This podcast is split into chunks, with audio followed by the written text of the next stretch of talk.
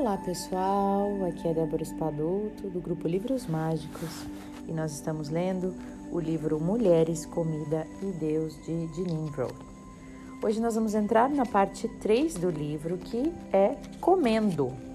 Então nós vamos começar o primeiro capítulo aqui dessa parte que é bem longo e muito provavelmente eu vou ter que parar no meio, tá gente? Então aqui ó, aquelas que se divertem e aquelas que não se divertem, esse é o título. Vamos ver o que ela diz. Minha dieta favorita foi a dieta cigarro, café e soda diet. um psicólogo famoso chamado Bob me falou dela em um verão quando eu estava no segundo ano da faculdade.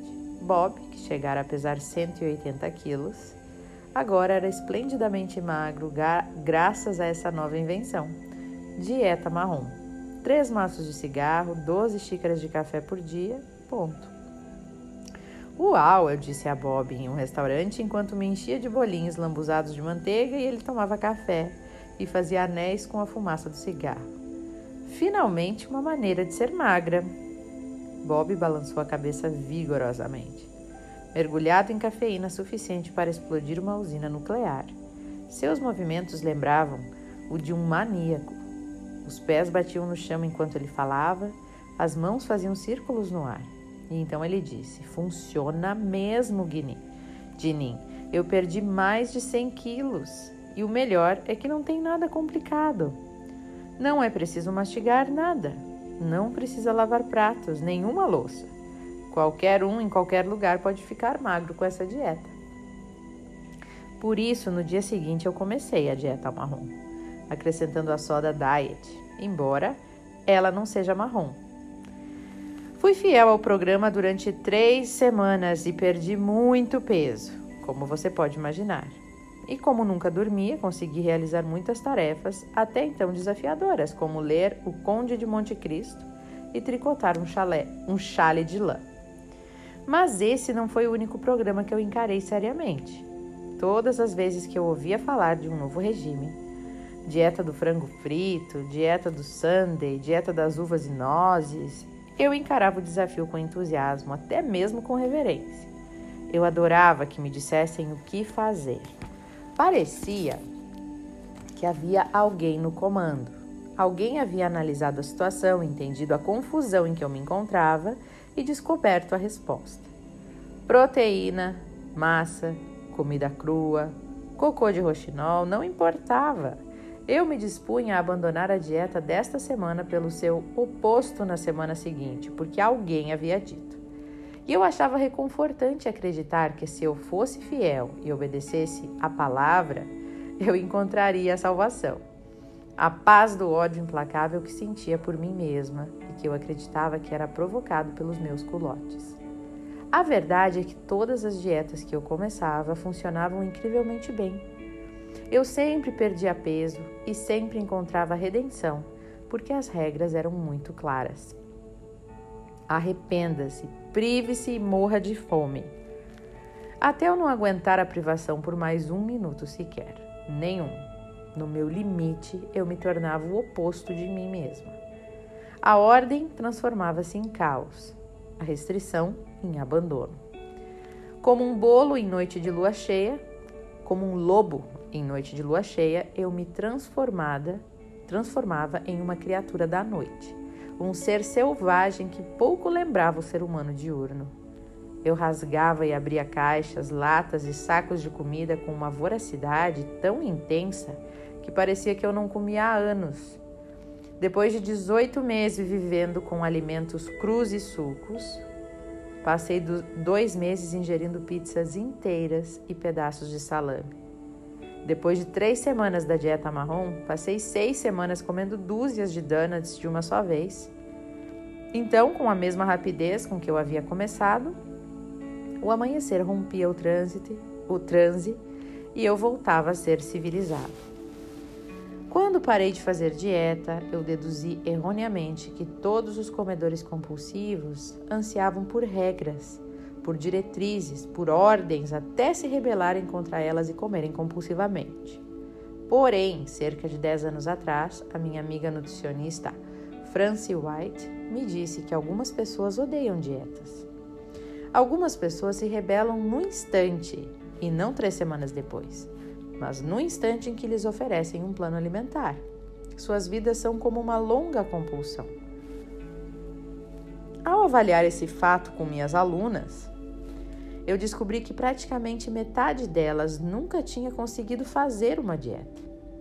Elas não estavam interessadas em regras, em ordens ou, ou em que lhe dissessem o que fazer. Elas me falaram do horror que era comer ininterruptamente sem restrição. Do instante em que se viam diante da geladeira sem entender como haviam chegado ali, de terminarem um bolo antes de se lembrar de terem dado a primeira mordida, ficou claro que nem toda compulsão é provocada pela privação. Para metade das pessoas que comem por razões emocionais, a compulsão, ou, no mínimo, o excesso de alimentação, é um estilo de vida pontuado por sono, trabalho, tempo e com a família, é, tempo com a família o que me levou à conclusão de que há dois tipos de comedores compulsivos: os restritivos e os permissivos. Os restritivos acreditam no controle deles mesmos, no seu consumo de alimentos, no controle do seu, do seu ambiente e, sempre que possível, eles esperam controlar o mundo todo. Os restritivos agem com a convicção de que o caos é iminente e que é preciso tomar medidas agora para minimizar o seu impacto. Para um restritivo, a privação é reconfortante porque lhes dá a sensação de controle. Se eu limito o meu consumo de comida, eu limito o tamanho do meu corpo. Se eu limito o tamanho do meu corpo, eu, acreditando ser possível, né, limito o meu sofrimento. Se eu limito o meu sofrimento, controlo minha vida. Eu me previno para que coisas ruins não aconteçam e o caos fica longe. O extremo da restrição leva à anorexia, a fome que ameaça a vida. Mas todos os restritivos acreditam na privação, na restrição e na contenção como princípios orientadores. Quando comemos juntas em meus retiros, reconheço as restritivas imediatamente. Há mais espaço em seus pratos do que comida. Uma de suas principais crenças é de que menos é mais. Se mostrar menos de mim, é menos a sofrer. Se cortar uma parte de mim na altura dos joelhos, então o tombo será menor quando alguém, alguém vier com sua espada. Comer menos e ser magra equivale a estar segura. Quando as calorias eram a medida do dia, as restritivas sabiam quantas calorias havia em uma maçã pequena uma taça de sorvete, um biscoito. Quando a medida passou a ser o índice glicêmico, elas sabiam quantas gramas de gordura, de proteína e carboidrato havia em uma torrada, em uma colherinha de azeite, em um muffin de chocolate. O que é isso? Você diz. É aveia? É o novo ingrediente miraculoso? Certo, vou colocar então em tudo que eu comer pelos próximos 10 anos. Ou ainda, o que? Aveia pode causar câncer? Certo, então vou parar de comer imediatamente. Como a restrição e a privação se traduz como controle, e como controle significa segurança, que por sua vez significa sobrevivência, qualquer perspectiva de privação causa alívio. Diga-me o que eu preciso cortar e eu farei isso imediatamente. Diga-me quando, quanto e o que comer. Dê-me listas para memorizar. Me dê regras e serei sua para sempre. Minha vida depende disso. Como as pessoas restritivas estão sempre tentando conter a energia selvagem que está querendo ser liberada, afinal de contas, a lua cheia está sempre prestes a surgir. Elas não conseguem relaxar, como estão sempre tentando impedir o inevitável, elas têm de trabalhar muito. E como trabalham muito, estão convencidas de que o sofrimento seja nobre. E se não é difícil, não vale a pena. Não são pessoas que riem muito, pois o riso e a diversão não são seus objetivos. Para encontrarmos diversão, ou o que parece, temos de nos voltar para as suas irmãs, as permissivas. As pessoas permissivas consideram qualquer tipo de regra uma aberração. Se perderam um pouco de peso com alguma dieta, foi com muito sofrimento. Duvidam de qualquer programa, orientação e tabela de alimentos. As permissivas dizem assim: Ah, eu engordei 20 quilos nos últimos seis meses e simplesmente não consigo entender o que aconteceu. Enquanto o tipo restritivo funciona com a hipervigilância, com a antena ligada permanentemente, o tipo permissivo passa pela vida atordoado. Assim, não precisam sentir dor, a sua ou a de quem quer que seja. Se não percebo, não há o que consertar, não é? Se eu passo pela vida adormecida, não preciso me preocupar com o futuro, porque não terei consciência dele. Se eu desistir de tentar, não vou me decepcionar quando eu falhar. Como restritivo, esse tipo permissivo funciona com a base na necessidade de se sentir seguro no que considera situações hostis ou perigosas. Mas, ao contrário dos restritivos, que tentam administrar o caos, as permissivas se fundem a esse caos.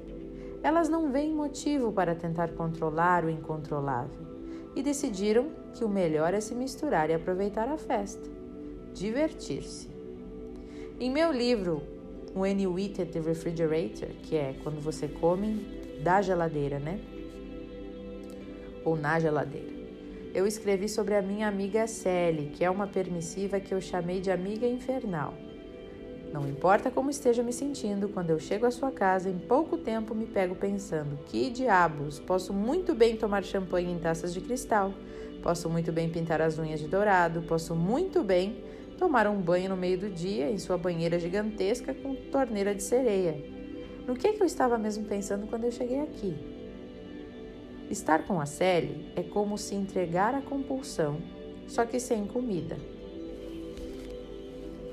Embora tanto restritivas quanto permissivas acreditem que não há o suficiente para ir atrás, que não vão conseguir aquilo que precisam, as restritivas reagem a esta falta percebida privando-se antes de serem privadas. E, as, e os permissivos reagem tentando armazenar o que for possível antes que a liberdade, que o amor e que a atenção acabem. Foram elas que me deram origem que deram origem ao estereótipo distorcido da gorda e feliz, né? Porque parece que estão sempre se divertindo, parece que não se preocupam, mas isso acontece apenas porque se recusam a incluir qualquer coisa que afete a sua esfera protetora de torpor. Suas vidas dependem da negação da mesma maneira que a vida das restritivas depende da privação e quando sua sobrevivência depende de passar pela vida subindo desde os primeiros degraus da verdade, aí não é mais divertido nem alegre.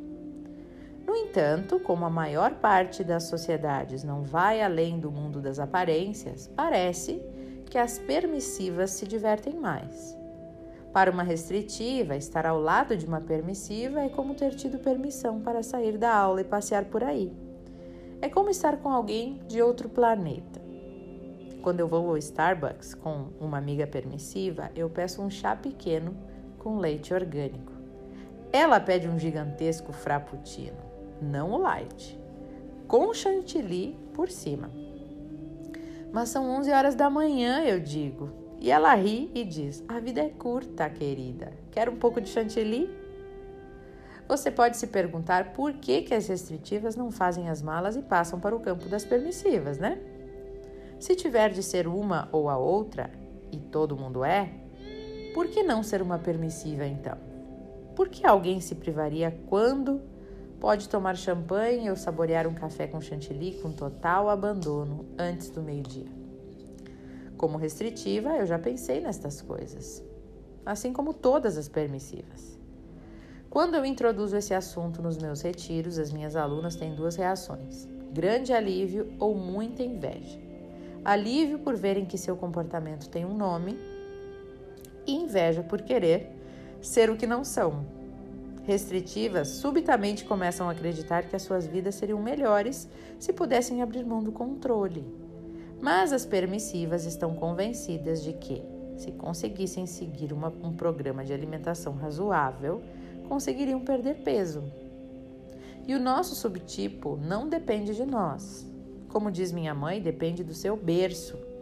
Nascemos com certas predisposições, certos desvios em nossa percepção.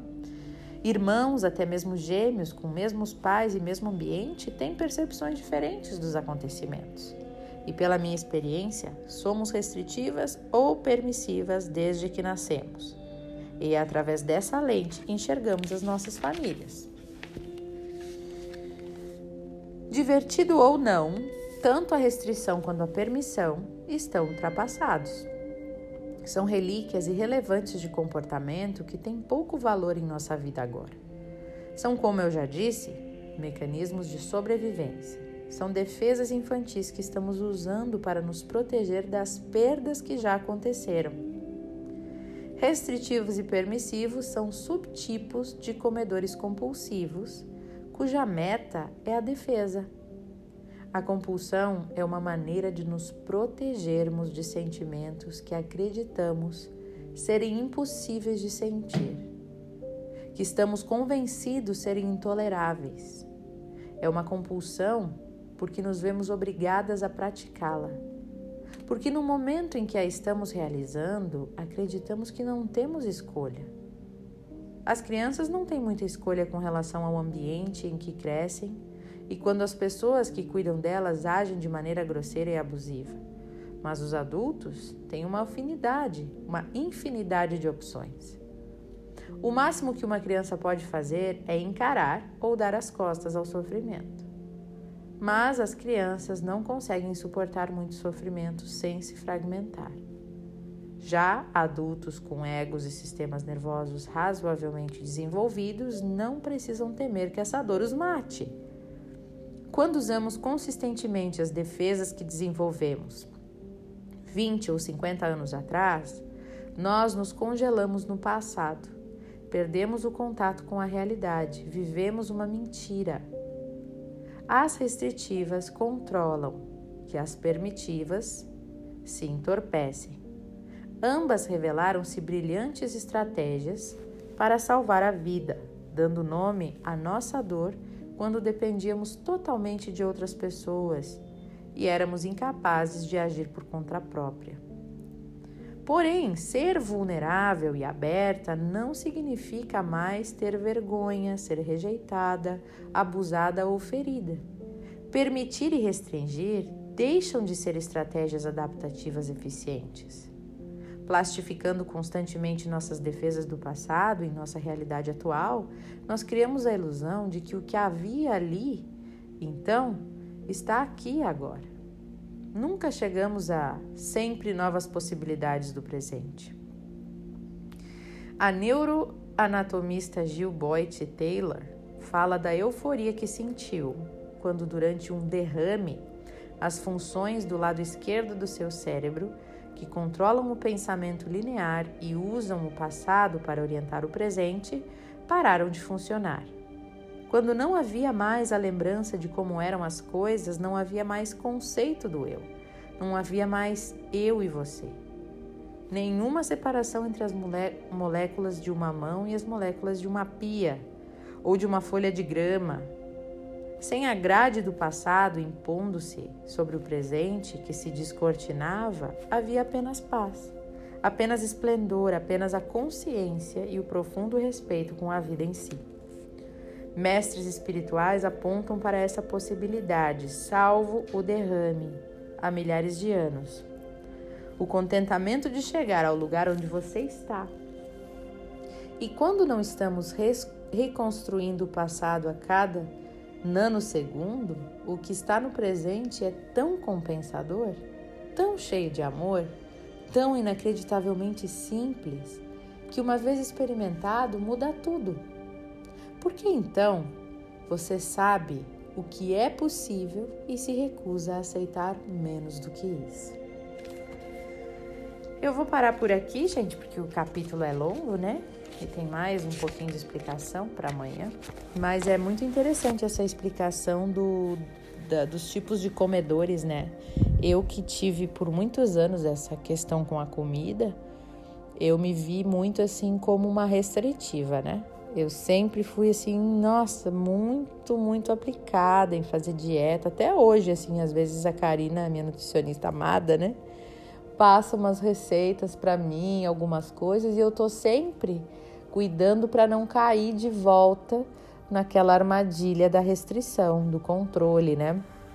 Até quando a gente começou a trabalhar, eu e eu e a Karina, é, fazer, eu comecei a atender com ela, né? Ela me atender é, uma das coisas que eu falei para ela foi: é, eu não quero fazer dieta, não quero um programa rígido, porque eu sou muito fácil de cair nessa vala novamente, de escorregar nisso, né? De, de começar a seguir uma coisa tão, tão rígida, porque eu gosto, eu tenho essa tendência dentro de mim e eu tento é, não entrar mais nisso com a questão da alimentação, né?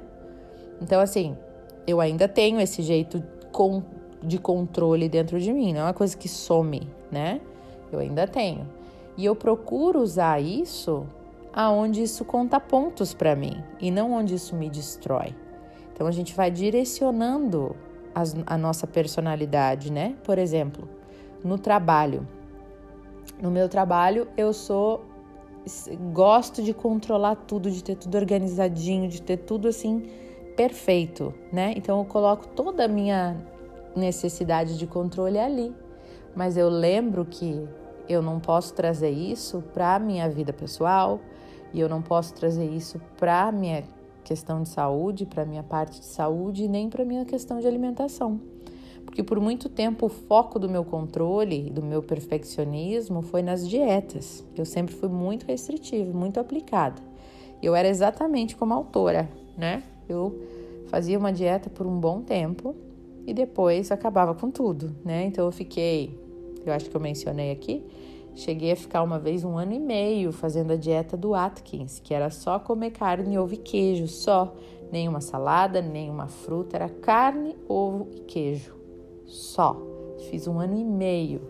E um belo dia, um belo dia eu tomei um iogurte, porque eu tava um pouco enjoada e tomei, alguém me deu, ai, ah, toma isso aqui, não sei o que, eu tomei um iogurte e assim, ó, abriram-se as porteiras do inferno. eu nunca mais parei de comer e rapidamente eu engordei 20 quilos, acho que em questão de dois meses, assim, de tanto que eu comi. Eu virei esse lobo noturno, né? Mas só que para mim não era noturno, era diurno mesmo, era o tempo inteiro. E eu sempre tive, assim, rompantes que me tiravam das minhas dietas, eram momentos de restrição né? E momentos de, de, de permissão total, assim, de, de descontrole, de não conseguir voltar ao que eu achava que era normal, que era aquela restrição, né? É... E aí eu fui percebendo que eu comecei a fazer dieta aos 11 anos, né? E aí eu fui percebendo que os meus momentos de restrição começaram a ser muito menores eu já não conseguia, meu corpo já não estava mais dando conta de manter a restrição por muito tempo. Embora antes eu fazia um ano e meio, não saía das dietas, né? É, como ela ficou ali, acho que 18 meses em algum momento, fazendo bem direitinho, e a gente crê que aquilo ali é, é pra vida, né? Quando fica tanto tempo assim. Aí é um descuido, alguma coisa, bem uma lua cheia, a gente se torna um lobo mesmo, assim, de comer vorazmente de comer sem parar, né? De estar tá sempre comendo, sem fome alguma, mas uma necessidade de, de dentro, assim, que vem lá do útero, uma coisa incrível. Então, eu fui percebendo que eu já não conseguia ter os meus momentos de restrição. E aí eu passei uns dois anos assim sem conseguir emagrecer, porque eu vivia como um um efeito sanfona que se fala, né? Eu vivia engordava e emagrecia, engordava e emagrecia, sempre coisa de 15, 20 quilos, né? E aí eu fui percebendo que com o passar do tempo eu emagrecia sempre menos, porque eu conseguia me manter menos nas dietas, e o meu período de descontrole era muito maior. E aí eu fui vendo que já não estava mais valendo a pena, que eu não estava mais conseguindo manter o controle. É bem de controle que ela fala, né? Fui percebendo que eu não estava mais conseguindo. Eu não estava mais conseguindo fazer a única coisa que eu sabia fazer bem feito na vida, que era seguir uma dieta.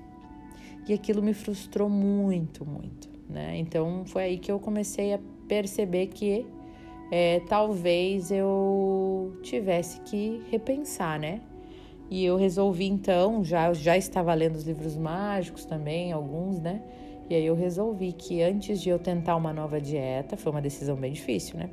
Mas que antes de eu tentar uma, nota, uma nova dieta, eu precisava curar a minha compulsão. E antes de eu curar minha compulsão, esse descontrole, eu não, não, não encararia mais uma dieta, porque eu queria fazer uma dieta que eu pudesse permanecer nela, né? Uma dieta só, mais só mais uma na vida e não e não mais é, ficar tentando ficar ou em dieta ou não em dieta a vida, vida inteira, né? E até hoje eu nunca mais fiz dieta.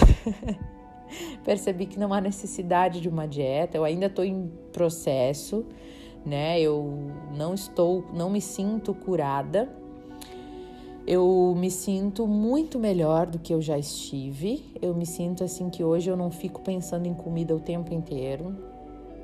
Antes eu só pensava em comida, né? Era assim, tava sempre pensando, é, sempre gastando a minha energia com isso.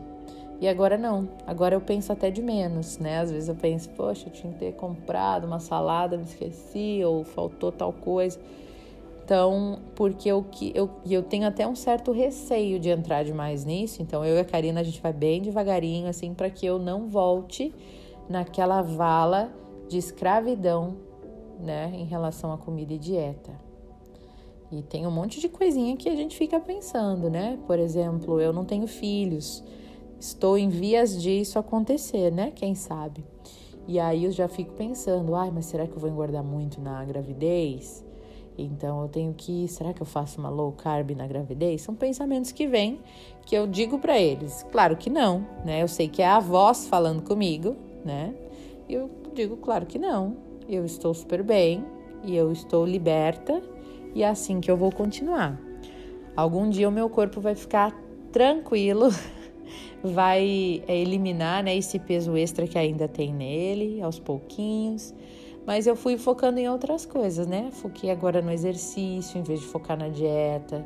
Comecei a focar em me alimentar, eh, tomar bastante água e me alimentar de uma forma mais saudável, mas não eliminando as coisas que eu gosto de comer porque como eu sou restritiva, eu sei que se eu tirar as coisas que eu gosto, o meu descontrole vem.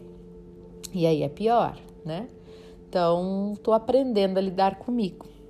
E esse é o barato da coisa toda, né? Então, espero que esse áudio, esse livro esteja te ajudando também, assim como tá sendo muito gratificante ler ele para mim. E que esses nossos momentos estejam sendo maravilhosos, tá bom? Vamos então agora fechar os nossos olhos, respirar profundamente e simplesmente agradecer pela comida diária que nos nutre, que nos dá prazer, que alimenta nossas células, que alimenta os órgãos do nosso corpo. Envie amor para todas as comidas e alimentos que você já colocou no seu corpo.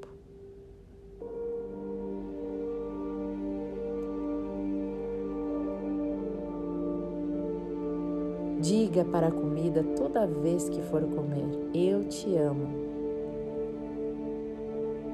Eu te amo. Obrigada por me nutrir. Obrigada por me dar prazer.